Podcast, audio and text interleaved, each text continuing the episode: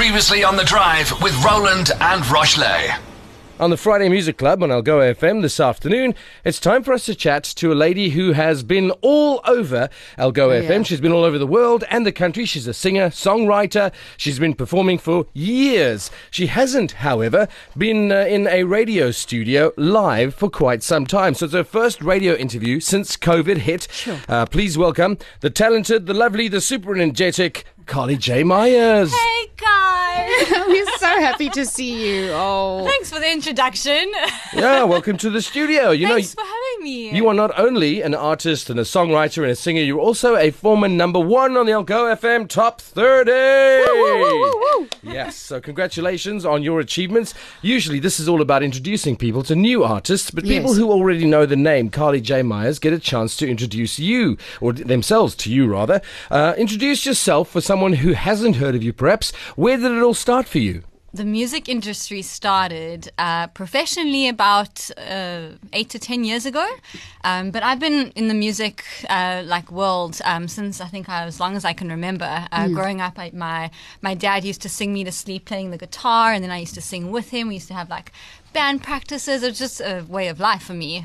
So when I was given the chance to take it professionally, it was fantastic. And truth be told, when I released my first single, I didn't know what this meant. Releasing music into the world. And Algoa FM was the first station to take my debut single and play it, and it shot straight to the top of the chart. And that was just the most unbelievable dream come true for me. So you guys are deep in my heart. We got you, girl. As are you in ours, and especially the folks in Algoa country. But you haven't just been around South Africa doing your thing. You've had international collaborations. I'm thinking of Idol Season 10 sensation Robbie Rosen, Just Doing Me. How did that collab come about? Yeah, so Robbie Rosen and I met very spontaneously in New York.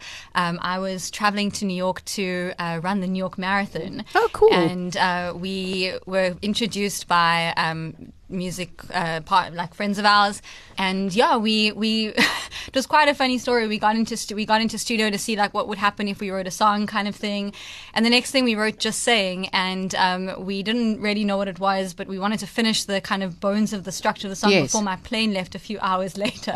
So it was catch the last train back to the station, to the airport. It was chaotic. We didn't really know what we'd written, and we came back and we realized we really both loved the song, and it just put it out there. And, it was great. So it was a fun experience. Yeah, and talking about your music, songwriting, is that quite a big thing for you to be completely involved in the songwriting process and then the production and then just releasing it? Yeah, absolutely. So I love to tell stories. I love to share experiences, emotions, things that, people can connect to, at least that affect my life. And I love to share that. So I'm always very involved in the songwriting process.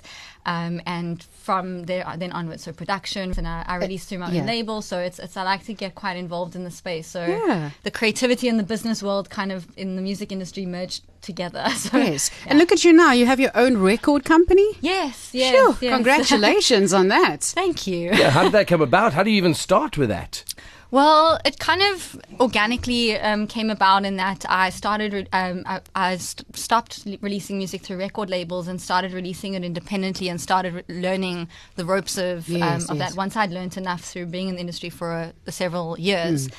So I started getting to understand that space and decided, I can do it myself. And obviously I built, so I can't do it on my own. I built a team around me, really amazing people that I work with. And it kind of started filling in all the puzzles of the pieces of the puzzle. And I was lucky enough to be able to pursue that. So it's been a learning journey. And I think what I've really enjoyed about it is that it brings the music creativity side into the kind of business side that I've also involved in as a business psychologist. So I've able to merge my worlds a bit, and I learn a lot every day in the different spaces. So just collaboration is key. Speaking of collaborations, how did it come about that Authentically Yours got a remix from Locnville? So that was really, really fun. So our my publisher introduced me to one of the Chapman boys, Andrew, and we sent the song to him, what do you think? And they were keen to do a remix, and we wasn't sure really where it would go. and they sent us it. It was great. Like I was so excited to hear somebody take my song and kind of give a totally different spin to it, but it was awesome. It was very cool. We were talking the other day about Passenger, Mike Rosenberg, who gave a call to his best mate. What do you think of the song? Got a remix back, and his best mate was Ed Sheeran, so you're the same. I'll just send it off to the Chapman boys and get a Locnville remix, as one does, you know. But it didn't start there. It was a journey. It's been years that you've been chipping away at this. Hard work. What I'd like to do, just kind of close on, when someone's listening right now going, could that be me? Could I do that? Especially young ladies. It's August. It's Women's Month. Yes. Ladies who are in the industry or wanting to be in the industry, seen as the pretty face and the hair and the makeup. There's more to it. You've clearly demonstrated that. So what would you say to them about pursuing their dreams in the industry? Well, firstly, I'd say if that really is your dream, then don't stop until you keep working at it. And to really just experiment all the time and try new things. Reach out to me because maybe I can help. But, you know, I think it's really important to just pursue something with passion, hard work. I've seen a lot of people in the industry have that passion, but not really interested in putting in the hard work. So it does come with both, and consistency is really key. So build a team around you that you trust and that you can really depend on, and keep working hard. Final question. You talked about reach out to me and so on, but I'm looking straight across the studio here at two social media queens. Both of you are all over social media. That doesn't have my accident either, does it? No. How did you learn? How did you learn how to put yourself out there and share things and build a following? And, in 30 seconds or less, how did you learn to do that? Practice. Okay. Just try it. Being brave, experimenting, just taking it bull by the horns and just going for it and trying. Hey, would you say the same? Yes, I agree. And where can we find you online so that we can support you?